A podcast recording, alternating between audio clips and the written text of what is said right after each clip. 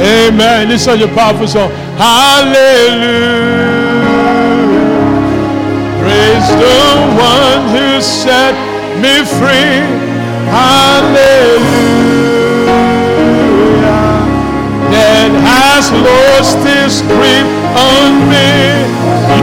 Have broken every chain. There's salvation in your name, Jesus Christ. My name. Now, now, hear me. This, this is not just a song, but it's also a powerful confession. Hallelujah.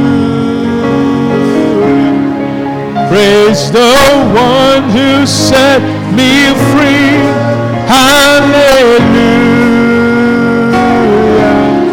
Death has lost its grip on me.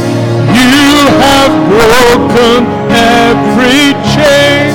There's salvation in your name, Jesus Christ. My living. One more time, everybody. Hallelujah. Hallelujah. Praise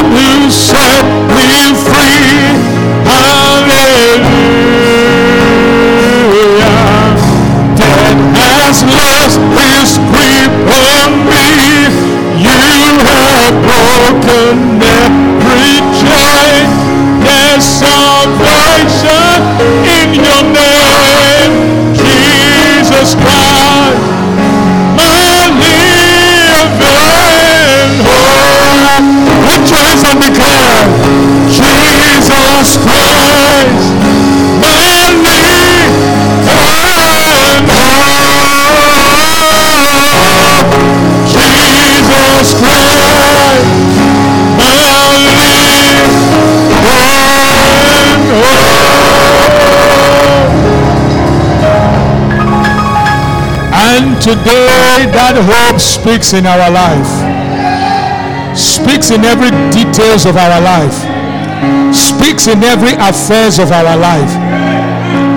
Death has lost its grip on us. Death has no more say. Death has no more stand because its chains has been broken. We now have salvation through the name of jesus. And jesus christ has become our living hope. A dead hope but a living hope a living hope by the resurrection of Christ. Father, we thank you. Thank you on this day designated to remember your resurrection.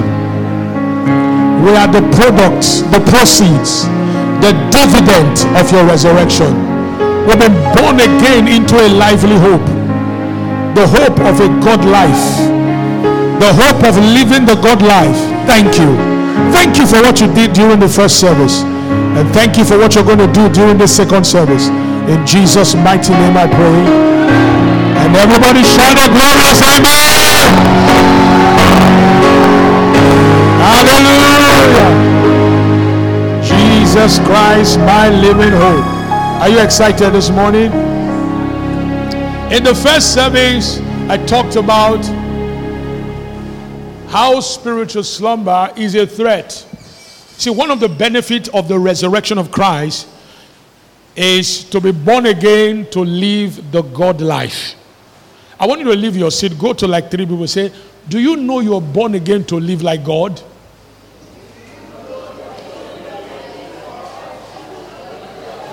I, I need you to prophesy that to somebody. Prophesy.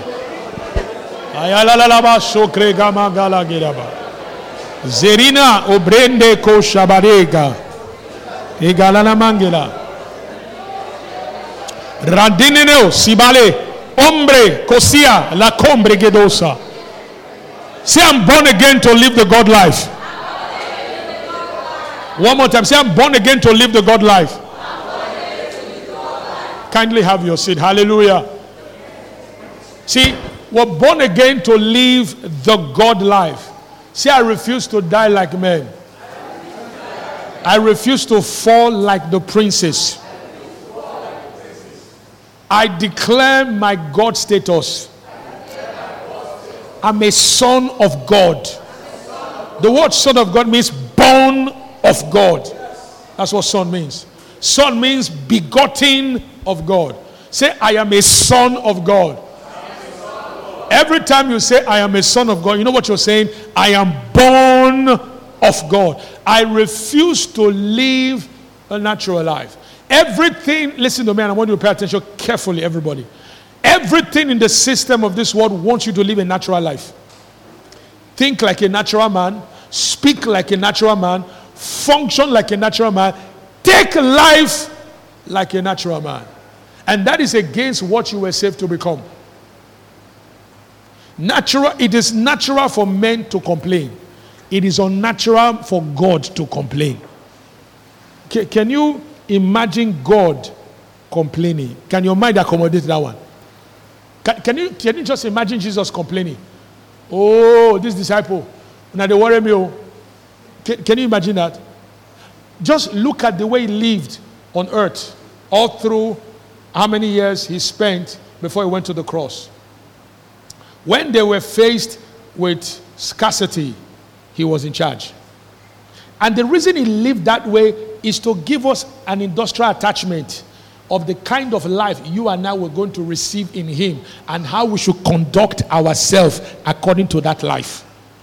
That life is the spirit empowered life. It is not normal for a Christian to complain like an unbeliever. Complaining means that you are hopeless, you are helpless. We are not hopeless. We've been born again to a living hope, which is Christ. Say amen.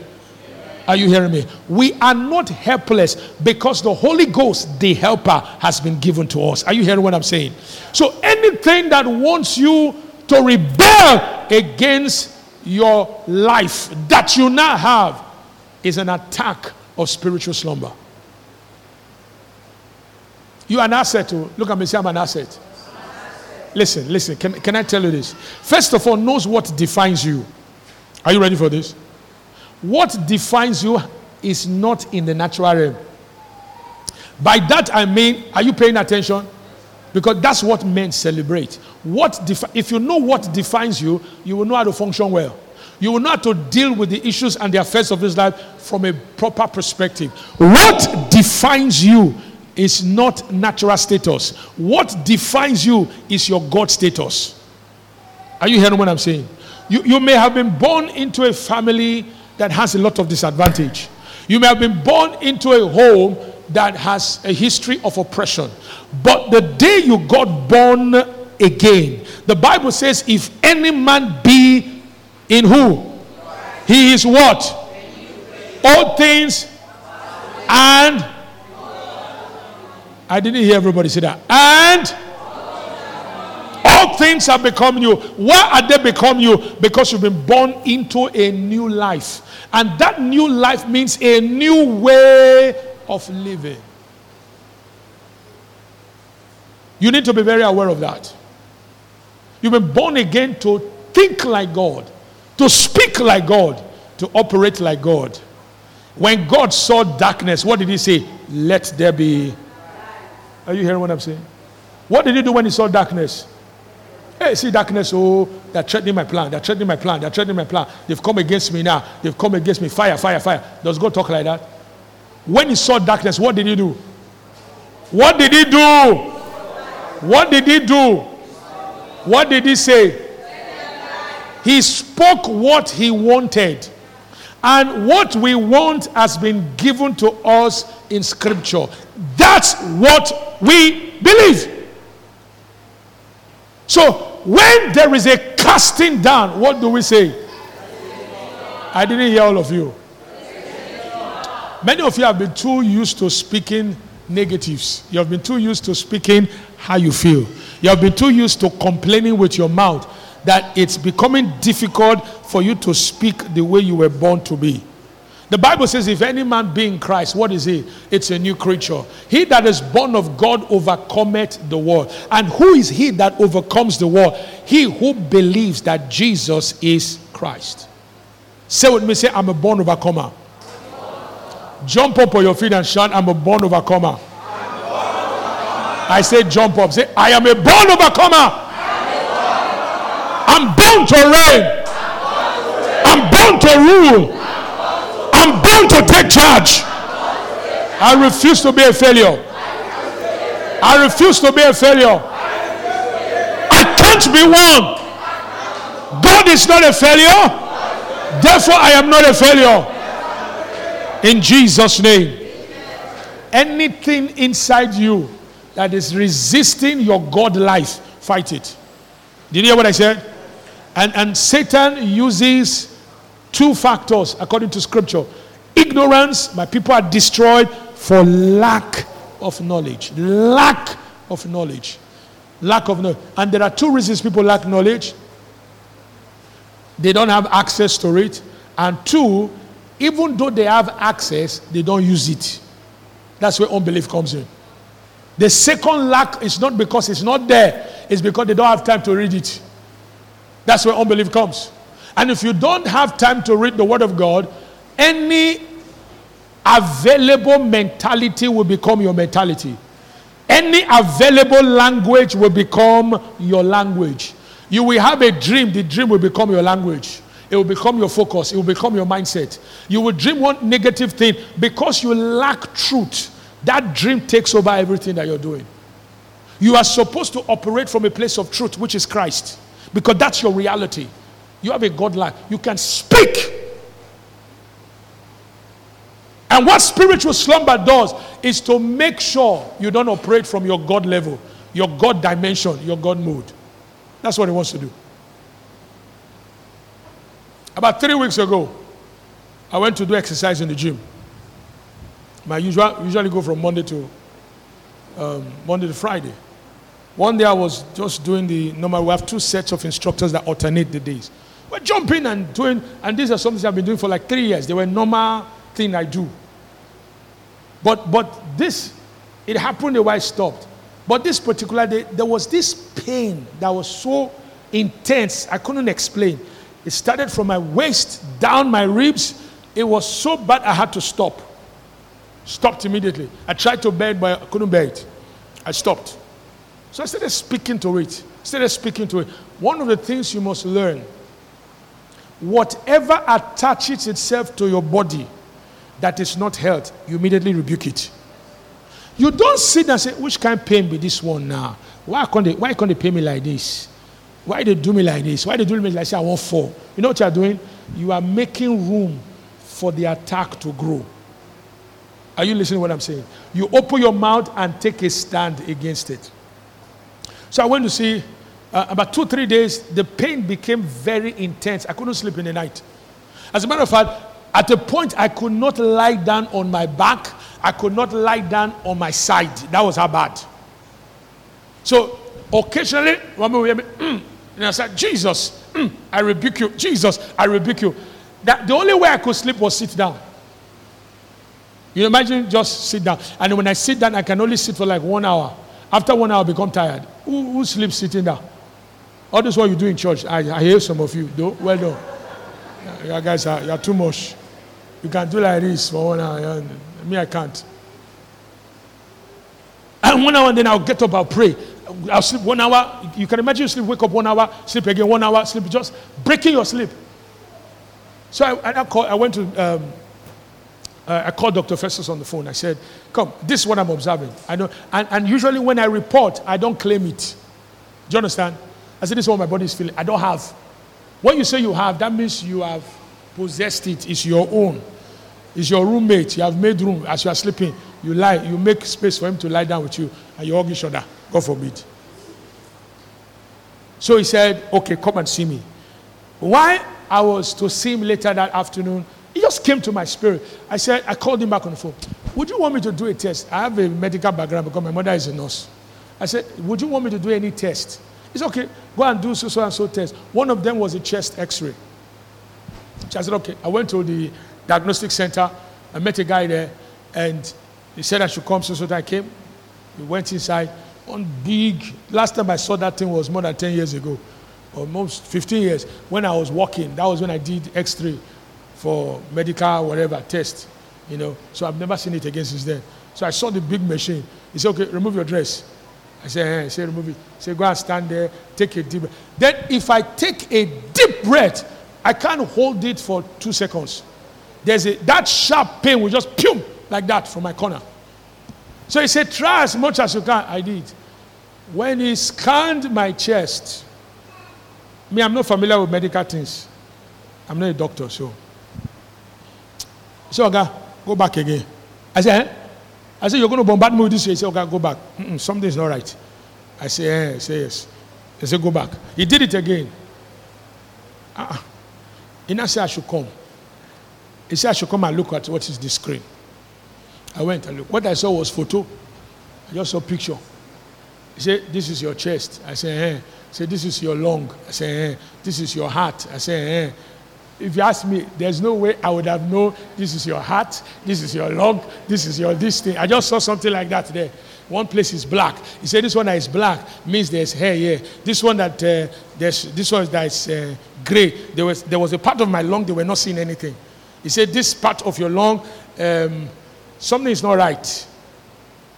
I said I said I said I don't agree with it. He said no no no. I said I don't agree with it. I said but go ahead with what you're saying. Uh, what it means is um, he used one very long grammar something broken, broken, broken, something, something, something, you know, very long grammar like that. He said, um, I, I, said, but I'm supposed to see doctor. Can I take it? He said, no, you have to come the next day. So I snapped it with my phone. He went there. When he said it, man, she started saying too many things. Thing, blah, then the man, blah, blah, pneumonia, blah, blah, blah. I said, hey, I said, hey, that one, I said, I reject it in Jesus' name. No. So when he finished, I went to, I was waiting for some other test. I went to one corner. I didn't talk to anybody. I didn't call anybody. I just went to one corner, opened my confession, because there are confessions I make every, every week. There were two of them that were hot one for me. I opened my mouth and I began to declare them. I spoke them for a while when my mind calmed down and I relaxed. And I went to me. I said, hey, Is he ready? He said, Yes. He was looking at me. He said, Who are you? I said, Eh? It was like he's, so, of course, some people know me here as pastor. I said, My name is Pastor Roland. So you're a pastor? He said, Yes. He said, Which was church? He said, Egbelu. I said, Yes. Ah, I said, He knows the place. He said, Sir, what do you see about Nigeria? I said, I see nothing. Give me my result, let me go. I don't say anything. Don't ask me that kind of question. I see nothing. So he gave me my this thing. I left. When I went to see the doctor, when I told him, say, Pastor Roland, one thing, one thing, I said, I, I said, I don't agree. He said, I know. I said, I don't agree. Said, before even I said, I don't agree. I said, I, said, I don't agree. Said, I don't. I, he said, okay, okay, okay, I know what you mean. Um, I'm going to put you on injections, two in the morning, one in the morning. I took injection for seven days. They had to put a cannula inside my body. One here, one here. Even the veins is still recovering and they were pumping me with antibiotics two in the morning, one in the evening, two in the morning, one in the evening, two in the morning for seven days. By the second or third day, I remember, it was as if something left my body and my body calmed down. Listen, your rate of recovery is a function of what you say. Did you hear what I said? Is what? It's not drug because sickness is spiritual. So, and your words has the spiritual force to determine what plays out in your life. When they give you a diagnosis, it's not the time to now start sending WhatsApp to both your friend and your enemy. They say I got uh. You know that one me say go go round. You like go and go go. Then one stupid person that Satan is on his head. When I write one definition for you, say ah that means not die they come so. Say just just calm down. You know go die go take it time small but you still die. Hallelujah. But but but see when when Bible did not say that you see you can't be sick. Say I can't be sick. Because you in Christ can't sick. You can't be sick. Your body can be attacked. Are you hearing me? And the fact that your body is attacked doesn't mean you don't have faith. It simply means this body is not born again yet. It's going to be glorified at the second coming of Christ. If you do not keep a word watch over your body, all right, when the enemy tries to strike, what make your body resist and the rate at which your body resists is when you pump faith into it by what you say. Are you hearing what I'm saying? Did you hear what I said? What? Listen, because I've, I've been through some things. What I survived, I, I've been told, can take somebody out. Did you hear what I said? Can take some, but it can't take me out because I didn't give you that credit. The moment I was told, I pulled out my realm and spoke to it. It does not matter what the report says, it does not matter how you feel. What matters is what you are saying. Did you hear what I said? Life and death is where? Not in the, med- uh, not, not in the doctor's report, not in what they diagnose, not in what they said. It is what. That's why you need the word of God to dwell richly in you so your words can be rich and your thoughts can be rich. Are you hearing what I'm saying? The, the purpose of the word of God is to make your language rich, to make your mind rich. So when you come to church, don't sleep, don't walk about. Sit down because the poverty in the world can only be countered by the richness of the word. Are you hearing me? Do you understand what I'm saying? Let me put it this way. Everything in the word system is dead. Go to Galatians 1 4. Everybody go there. Can you put it on the screen? Galatians 1 4. Then I'm going to talk about the consequence in Orlando. Galatians 1 verse 4.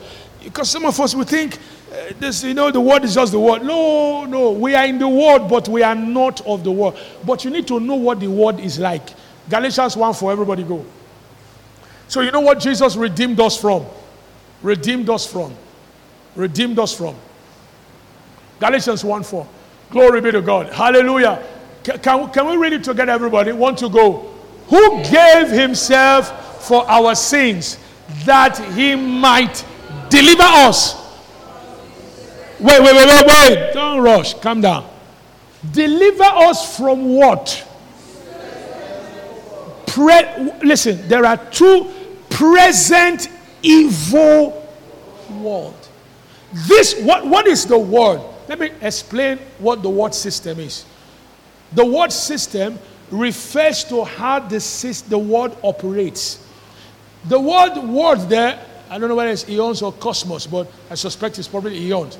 The word system on two levels. The word translated word is on two levels. The first level is the thinking level. Everybody say the thinking level.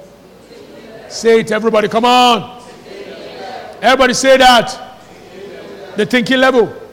Everything in the world system begins with how they think, and the Bible describes it as evil. What is evil? Evil is something that causes harm, something that can uh, uh, destroy you, cause damage. So, the world system in which the unbeliever operates, don't get carried away with the bling bling. Don't get carried away uh, with the all the funny, funny things you see in TikTok and all the social media platform. There is an evil personality and a force behind it. Are you hearing what I'm saying? Are you listening to me? There is an evil personality and evil force behind the system of the world. So if you are not born again and you are not functioning as the God kind that you are, you are being influenced by the present evil system that is running the world. And can I tell you this, brother and sister? Don't let this present evil word enter your mouth. Did you hear what I said? If it enters your mouth, what will happen? You will speak evil to your life. To your life. If it enters your mind, you will think evil to your mind. Are you hearing what I'm saying? Are you hearing what I'm saying? If it enters your finances, you will speak evil to it. The system of this world is designed to corrupt the mentality of men so that what they think and what they say will be controlled by evil. The day you got born again, He delivered us from it according to the will of God our Father. You were delivered from the present evil world so you and I can live according to the will of God. Say, I'm born to live the will of God. Come on, say, I'm born to live the will of God. What is the will of God? It's the word of God. It's the intent of God. God has revealed in scripture concerning the life you and I now possess in Christ. How He wants us to think, how He wants us to speak. Let the weak say, I am strong. Not let the weak say, I am feeling weak. Of course, the Bible knows you are feeling weak. If you say, I am weak, you are speaking the present evil language. Did you hear what I said? Did you hear what I said? You are speaking the present evil language of the word. When you speak what you see, especially if what you see does not agree with what God has said, you are speaking evil. Did you hear what I said? So, so when you, one day you, you put your hand on your baby or your child and his temperature is hot, you, you better be very careful what you start saying next. Did you hear what I said? You better be what? very careful what you start. There are illnesses that could have died if you caused it because of the way you spoke, but later either killed people or graduated into a more dangerous form because people spoke evil. Anytime a temptation comes, is waiting for what you will say next. Say, I've been delivered from the present evil world. Say, I have no part in the present evil world. Say, I have been delivered from the present evil world. All right, let's look at the consequence of spiritual slumber, and I stop. Hallelujah. We said a threat is something that has the intention to do harm, damage. That's what the threat is. And we said that the threat of spiritual slumber is to make the believer into a liability. Everybody say liability. You know what a liability is?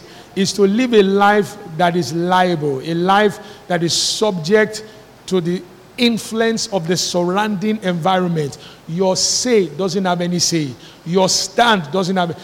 In, in financial terms, those of you are into finances, it has a uh, banker or you read finance. When you say something is a liability, it means it has no financial value. Am I right? Is that also? So when, when something, a business becomes a liability, it means the business is high on expense and low on income. Is that not true?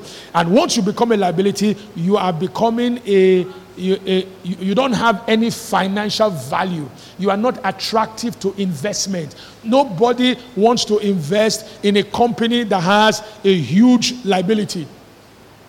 Because if you put your money, if the liability is so big, it will swallow your investment, and at the end of the day, little or nothing new will happen.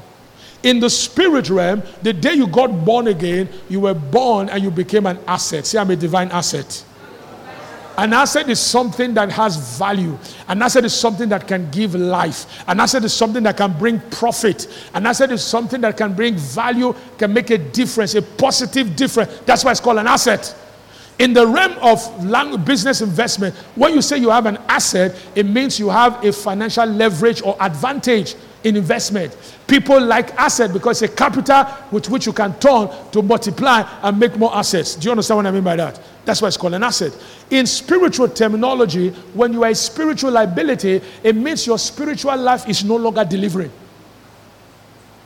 Not because God is not in your life, but because you have gone to sleep on who you are. Am I making any sense? You have gone to sleep on what you say. You've gone to sleep on what you do. Your prayer has now become once in a very long while. You don't even remember to pray anymore. And please, whenever you notice these symptoms, you better stop and address it. It is not normal for you not to pray. Prayer is your spiritual oxygen. Just as your body cannot live without oxygen for one minute, for you not to pray is to deny your sustenance in the spirit. Prayer is not just about what we say to God, prayer is the exchange, fellowship between God and me and you. We need His presence. Are you hearing what I'm saying, everybody? We need what? His presence. When you pray, your fellowship is active and functional. That's when you pray. There's a way you don't talk. Everybody, look at me. There's a way, when, you, when, you, when you're prayerful, you will notice you don't talk anyhow. How many of you have noticed that? How many of you have noticed that? Is it not true? How many of you know when you pray, you don't get angry anyhow? Have you noticed that? Why? Because when you pray, you are engaging your life. And that life is the life of God. Whatever is not part of that life is subdued. How many of you notice when you when when when you pray, you you when even when people offend you, you can easily forgive them. Have you noticed that when you're prayerful? Yeah. Because when you pray, you're strong in the Lord and in the power of what? His might. That's what you do. When you pray, you are strong in the Lord. Even if you are a wife and your husband upsets you, if you are a prayerful wife, you can easily forgive your husband. Have you noticed that? Uh, how many of you also notice that when you are prayerful, it's difficult to tie something in your mind? How many of you have noticed that? If you're prayerful and you are in the choir or in the group and something is wrong, eh, because of the presence you carry, there is a compassion to resolve the issue in a peaceful way. How many of you know that when, when you pray? Is that not true? That, that's what happens. Because when you pray, God takes charge. But, but if you notice, everybody look at me, you stop reading your Bible. Hello? I, I, I know some of you are not following the Bible reading again. Some of you just encourage me by saying, Noted, sir, but you're not reading it. Some of you left us in New Testament. We are now more than half of the Old Testament. You don't read it. But guess what? You are doing other things. You don't read your Bible. Then you don't pray. Then you're not trying to live from what I call residual knowledge. You're becoming dull spiritually now. Hello? Are, are you with me? You're becoming what? Dull spiritually. But watch what happens to you. Your temper is beginning to rise. You easily get angry with people and with things. And sometimes your anger is not just about the issue, it's because you are spiritually gradually losing control. Hello? When people do anything, the way it hits you is very personal. See, see, see, see, see, can, can, you, can you imagine who is talking to me? Who do, who do you think you are? Or who are you? If we put on the same level, can you stand where I'm standing? Pride has entered. Pride has what? Pride has what? Your car now becomes a pride reference. Your house now becomes a pride reference. The money you have in your account now now becomes a pride reference. You become too big. And pride, and, and you know what the Bible says? When you are proud, God resisted the proud. Hello? Listen to me. When you enter the lane of pride, God now becomes the one that fights you, not Satan. Satan will just withdraw. Because the scripture says God resists, not Satan. God resisted the pride. Then all of a sudden, when people do you something, you find it easy to tie it inside your mind. You don't forgive easily anymore. And another thing again, once you stop praying, coming to church becomes a struggle. Even when you show up in church, you find it difficult to connect. Then the worst part of it is prayer meeting becomes a no go area. When they come and do prayer meeting, if you want to pray, it's as if you are chewing concrete. You can't pray. Even when you are staying alone, you want to pray. As you need and say, Father, in Jesus' name, the next thing is you sleep easily. Now, listen to me. If you don't stop it, hello? If you don't stop that track, listen, spiritual fakeness is dangerous. You cannot do spiritual thing with your natural strength. Are you hearing me? You can't succeed God's way with your natural strength. That's why, as a kingdom person, your beauty is not in your look. Your beauty is in your character. And your character is generated in the place of obedience to the word and prayer. Are you hearing what I'm saying? That's your character. But when you stop praying, you start depending on your physical beauty, your charm, your connection, what you think you have, who you think you know, if, I, if they know who I am. And, and once you begin to look to things that God created to follow you, it means spiritually you are losing control. When we do not address the threat of spiritual slumber, there are consequences that follow. What is a consequence? The word consequence means outcome. Is that not so? Is that not so? When you say something is a consequence, means what? The finished product. That means if I do not address the threat, and there are two threats lukewarmness and becoming a noise. Hi. Hi. Say with me, say, I refuse to be a noise. Your prayer, noise, no communication. A noise means that you are not spiritually interacting again. Prayer is not flowing. Word is not flowing. You are now a noise to yourself, you are a noise to the church, and you are a noise to your generation. When anything happens in your office that needs someone who knows Christ, you can't come outside because you know he gets us to be with you. I, I, told you a testimony of something that happened in Wumala. A friend of mine told me. There's a guy who had not been to his village there. He came from that side for a long time, stayed, stayed away, We've been abroad for several years. So he came. That night he came, he had a spiritual attack on him. He started screaming and shouting that some people were about to kill him. But no, if you go to that, nobody is there. So one brother who was staying close took his Bible and ran inside the place, you know, to pray. Next thing they saw brother flying in the air. Hey, twaga, tumbo, scatter leg. But he just carried a Bible, do enter his house, lock the door, close the place. Why is that? Spiritual slumber. When you become asleep, the things that should bow to you becomes a threat. The things that only your appearance alone will make them run. They will now look at you and say, You don't know who you be. Are you hearing what I'm saying? He don't know he has become a noise. It's no longer a voice. It's not a noise in the city, not a voice from the temple anymore. That's what spiritual slumber does. You can pray. And, and so you, you are in your friends and there is a need. You say, hey, come, let me pray with you. There is this confidence and assurance you have that when you pray, God will move. But when you are spiritually asleep, your confidence in God goes low. But meanwhile, God is there. He doesn't leave you, He's always with you. If we don't deal with the threat, there are outcomes, there are consequences. And one of the consequences of spiritual slumber is slothfulness. Everybody say slothfulness. I didn't hear you. When you do not address the threat of spiritual slumber, the consequence comes up. You become slothful. Everybody say slothful. Let, let, let me just share what that is and we'll round up. Are you ready for this? Are you ready for this? Somebody say, Glory be to God. Somebody say, Glory be to God. I refuse to be a noise. I refuse to be what?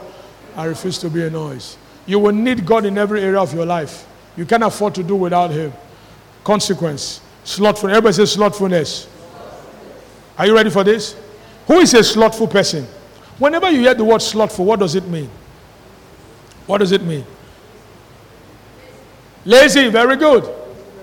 The word slothful means what? Lazy. Everybody say lazy. Is another word for slumber means you become sluggish. You start walking like someone that's dragging his leg. Now, write this down. One of the things God showed me years ago is this a lazy person does not mean he doesn't do something. I hope you know that. Eh? Even a lazy person is busy. Is that not true? Is it not true? Can I ask you a question? Those who fail exam, are they not busy reading something? Eh? Are they not busy? All of us carry a book now, show. We all went to the same lecture. We attended the same lecture. Then when result come, some make A, some make F. Now, what is the difference between those who made A and those who made F? Huh? You now have to go about whether, as all of us are reading, we are understanding at the same rate. Are we reading to understand, to make sure we know what we're doing, so that when the test come, we can pass? Or we're just, you know, some people are just carrying the book and they are looking at the book. I remember when I was in year two, when we read in the evening, usually it's everybody sees different people, different places, um, reading at one corner or the other. So there was a guy that was in front of mine. It was just, we're preparing for this exam, um, ODE, ordinary differential equation. I'm sure you guys did that. And next thing I just the paper was swearing, cursing the lecturer, cursing the school, cursing. So which kind of nonsense be this rubbish? Can they give person work? What be this? We're just going, pra, pra, pra, just all those profanity. I turned and looked at him.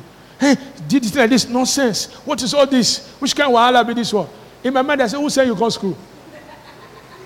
Why you come school? Why you come? Everybody say lazy.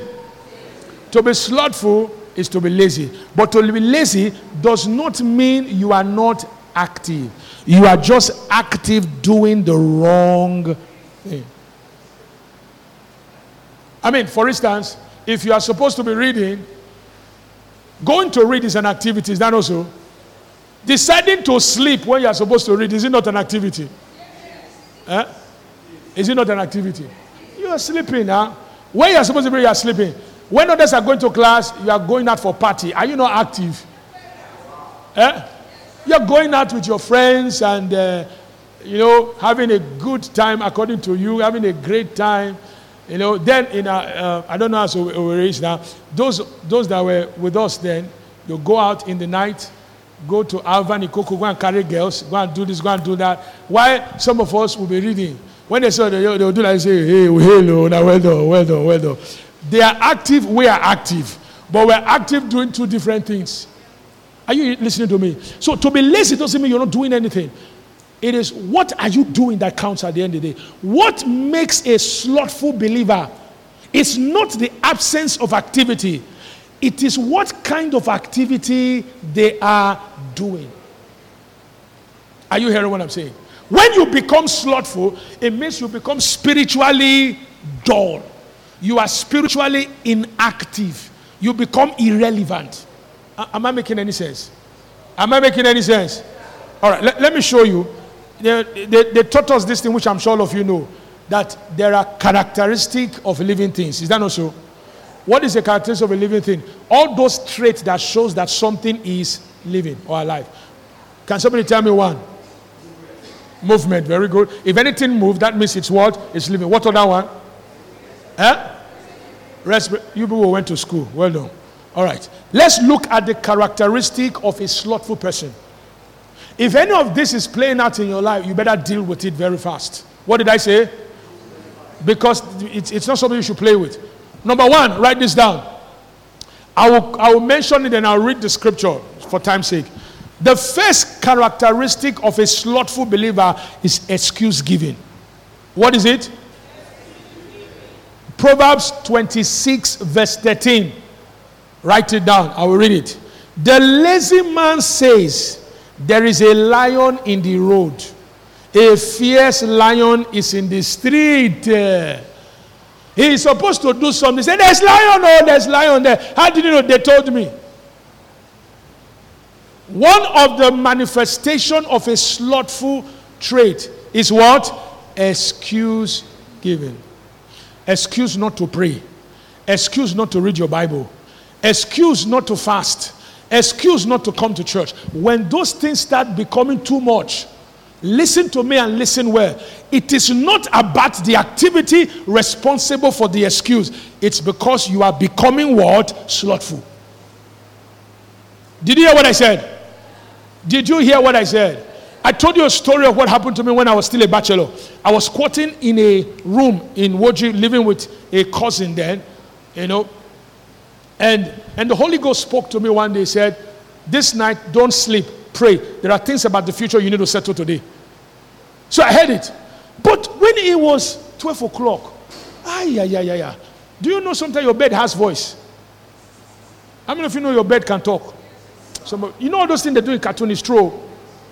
The, the bed became so soft. Hi. As if this sleep, I've not slept it before. Everything in my body wants to sleep. So I was going and the Holy Ghost said, eh? I said, okay, God, you know what? Let's make a deal. Let me sleep small, eh? I will wake up later. And I mean, if you know it's not small, you blow the thing till morning. And, and there are certain action the Holy Ghost will want you to take then. There are, I call them inspired seasonal action. When you take it outside of that time, you have missed the timing. Are you hearing me? That's why some of us have missed certain harvests because the time we were to sow the seed, we were slothful. We didn't sow it. There are times the Holy Ghost say, Pray now. Pray, set yourself aside and pray. You say, God, okay, you know what, Lord? let, let me take my time now. I'll pray later. Just let me let me rest. You want to do it at your convenient time. That thing responsible for it is slothfulness. So why I had convinced myself I'll pray later, as I wanted to lie down, the Holy Ghost was so merciful. Everybody so merciful. This is the reason why some Christians seems to be ahead of some. Not because God did not give us equal chance. We did not equally respond. Are you hearing me? Are you hearing what I'm saying? Are you hearing me? God gives us equal chance because God is no respecter of person. But we all do not equally respond. Some of us are sleeping when we are supposed to be praying. Then at the end of the day, when the manifestation starts happening, it will not look as if God likes some people past some other people. No. As I laid on the bed, the Holy Ghost just snapped me a vision. In the vision, I saw a door. Are you paying attention? A door that was open for me, the door began to close. If you see the way I jumped up, immediately sleep left my eye. I, stu- I said, God, please, I am sorry, I repent. I will pray. I prayed from 12 till 6 a.m. I didn't sleep. See, destiny, listen, you can't reach destiny without prayer. Did you hear what I said? I don't think you heard me.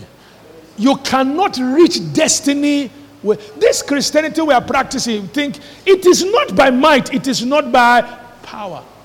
When you notice that you are becoming more full of excuse. You know you should be around in the second service because you need the word you want to hear. But no, you have to go, not because you will do anything in the household, oh, but just because you want to go. When they announce prayer meeting, it will pass here like this, you will not listen. And the Holy Ghost said, Go, go to prayer meeting. There are some manifestations that are supposed to come in your life in the next 10 years. Go sow the seed now. Because in the spirit realm, it's the Bible says God cannot be mocked. Whatsoever a man soweth, that shall he also reap. You are not going to reap the proceed of your destiny because God has planned it for you. You are going to reap it if you sow the seed that enables you to take what was prepared for you. Are you hearing me? Are you listening to what I'm saying? Sometimes the Holy Ghost will just, pro- you, you may not hear a voice. It will say, Read your Bible now. Read, read, read your Bible now. Read your Bible now. You say, okay, let me check some TikTok video first. When I check it, then you now be watching Sabinus and watching, uh, you'll be laughing, then your destiny will just throw and walk and pass you. Pack Then the next five years, you will begin to labor and your labor will not make sense. Because the spiritual grace and power that should back you, you didn't sow the seed, and you are wondering why some circles don't want to live your life in the last five years. Why? Because when you were supposed to be praying, you were sleeping. I knew my wife in the spirit was not because I was praying for a wife. I was praying for something different. Then the Holy Ghost spoke to me one day, said, Who do you want to marry? I've told you my story several times. All my four children, I saw them in the spirit before they were all born. I used to fast, fast like crazy, pray when I was young. And one day I was praying, the Holy Ghost said, You are talking to your future right now. This was like 20, 30 years ago. You are talking to your future right now. I will go to the bush and pray. I will fast and pray. My sister, I said, they will tell you. We'll fast, pray, do some crazy. I wasn't even a pastor. I didn't even know I was going to be a pastor. Remember one Saturday when we finished working and Claire, myself and Sheye, Pare, we'll lock ourselves, we'll pray in tongue for four, five hours. It was a rate. We were not pastors. Even the Amukwe Fellowship had not started then. We used to go and pray with um, the guy that was in head of Scripture Union when we finish working, we'll trek like two hours to go to his house. Every Saturday, we'll go and pray. That was the first place I learned how to pray long. Because the first time we said we should come, you know, the guy would just lie down on the floor and we speak in tongue for one hour. To, and I'm like, uh, what will be this one now? Which kind of prayer be this one? God they run. I didn't understand what he was doing until later I understood it. That's one of the places to learn how to pray, to pray where people are praying. That's one of the ways you learn it. And God would tell me this. Then one day I was just praying. I, I, I, wasn't asking. I was not asking. I was sowing seed. Then God said, Say, your first child will be a boy. I said, Okay, thank you, Father. I receive it. I wasn't praying for a child. I never prayed for a wife. I never prayed for a child. I never asked God for children. Then another will say, Your second will be a girl. Uh-uh. Third will be a boy. I said, Okay. The fourth will be a girl. I heard it clear. I wasn't looking, I was praying, sowing seeds. I could have given excuses. Then when the fourth one was to come, which was Abigail, my wife now said, I beg, she wants to close shop. I said, You can't close shop. I said, God released four. The fourth one must come. Then he asked me, say, Is it God that told you? I said, You're asking me. I said, God said it. Then one early morning, as I was praying, the Holy Ghost spoke, woke me 5 a.m., said, Begin to rejoice. And I began to rejoice. I just started praising God. There are seeds to sow for things to come.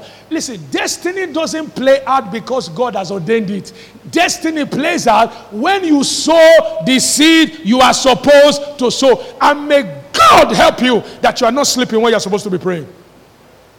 After I rejoiced one hour, Holy Ghost visited a schoolmate and gave her a dream to confirm what he told me. I didn't even know. The friend dreamt that morning and saw us living in a duplex, which we are staying now. And he said, the first question he asked her when he called her on the phone, Do you have a fourth child? She said, Fourth. This was few weeks after we had the discussion. He said, Fourth. She said, No. She said, three, I get to. He said, No. I saw you with a fourth child. And the fourth child is a girl. Excuse giving is a killer. Are you hearing what I'm saying? Number two, write this down. Number two.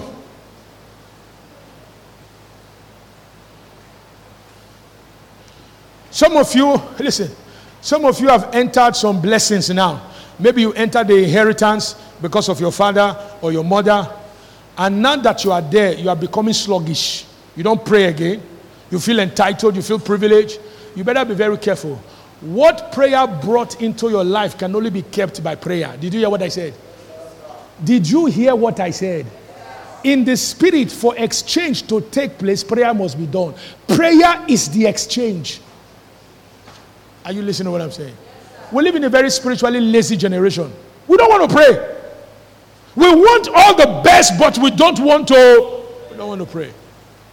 Number two, the second characteristic of slothfulness is meaningless and unproductive spiritual activity. Meaningless and unproductive spiritual activity. These ones, when they come to church, they don't listen. They don't leave. Even before service is finished, they walk away. And they think it's normal. And even when they're in church, their mind is all over the place. And even when they're serving in church, you could tell their heart and mind is not in what they're doing. Meaningless and unproductive spiritual activity. They are busy and active, but they are busy in the wrong things. Let me give you scriptures. Proverbs 26, verse 14. Proverbs 26, verse 14. It says, As a door turns on the hinges, so does the lazy man on his bed. It's moving, but it's not going anywhere. Its life is full of activity, but no result. As our generation, I find surprising that we're becoming comfortable in spiritual slackness. It doesn't bother us because we have too many things to distract us.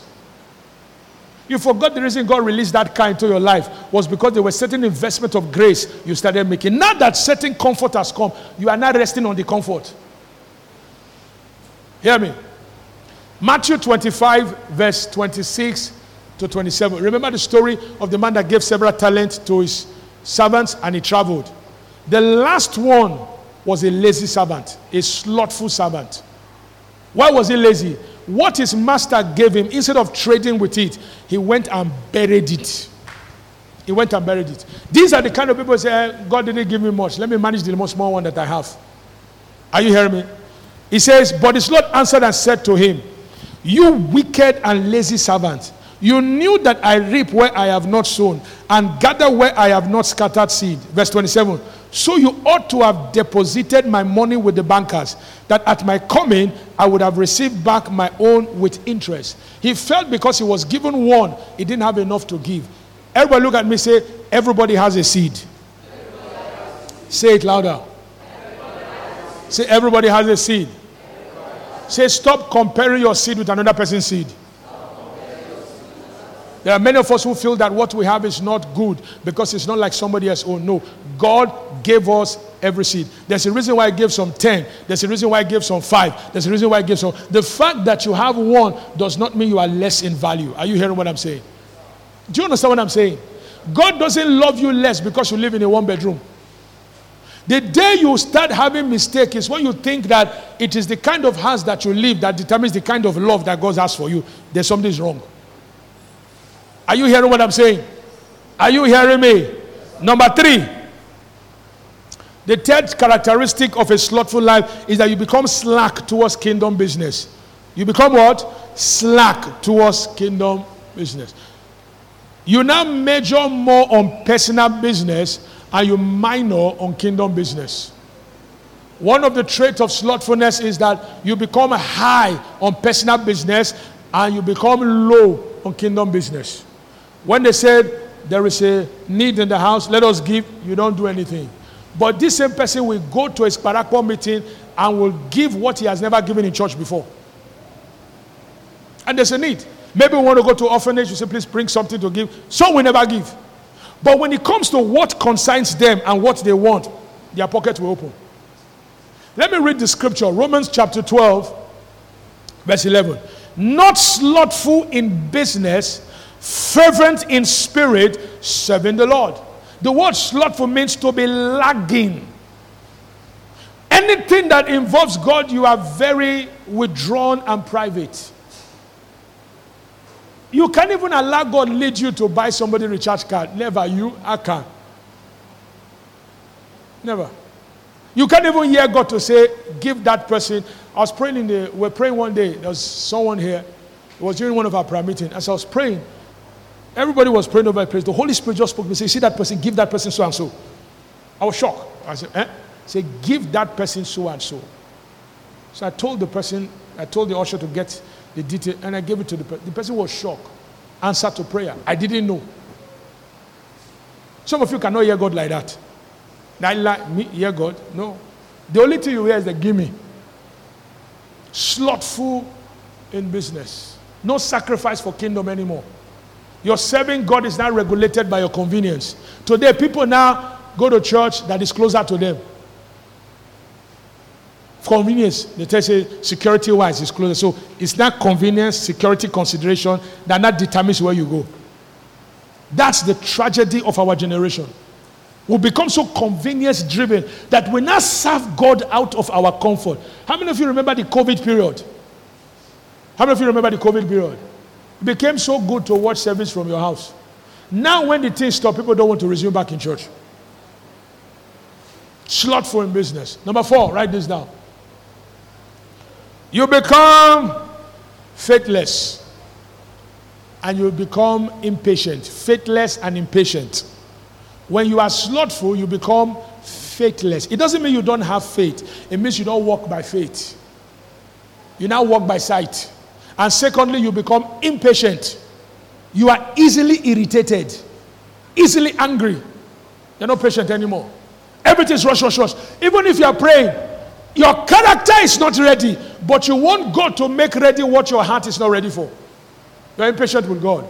How many of you know that there are some things that will take time to happen? How many of you know that? No matter how you make noise, it will just take time to happen. For instance, it was not the day you were born you started running. Is that true? You had to grow. So there are certain things you will need to grow. You need to grow in character. You need to grow in wisdom. You need to grow in stature before they will play out. But, but when you are slothful, your spiritual sensitivity and priorities messed up. Any little delay, you interpret it that something is wrong. Because you lack wisdom. You become faithless. The Bible says in Hebrews 6:12 that you be not slothful, but followers of them who through faith and patience inherit the promise. When you are slothful, you're faithless and you're impatient. Hallelujah.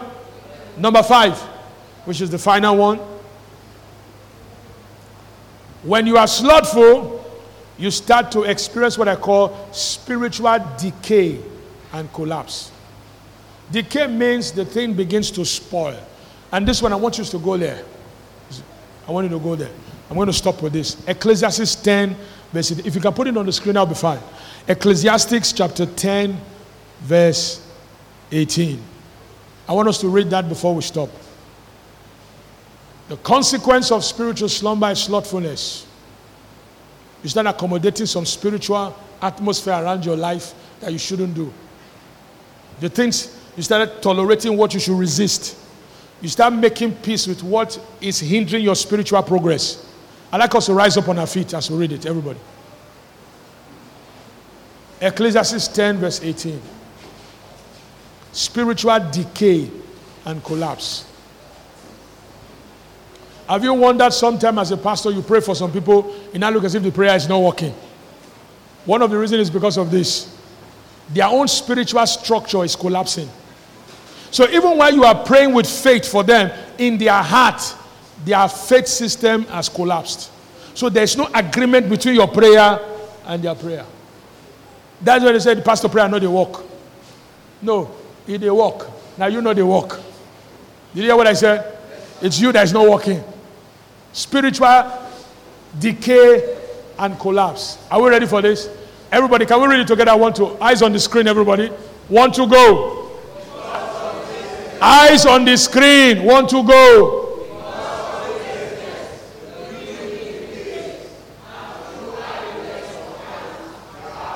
One more time.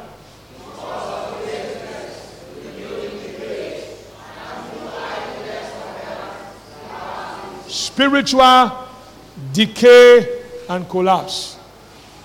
You are not praying where you should pray. You are not acting according to God will tell you do something you will not do. God will tell you so you will not so. God will tell you do this you will not do this. God will say do that you will not do. And once you keep neglecting your spiritual responsibility, your system starts to decay. You will not find it difficult to agree with others people.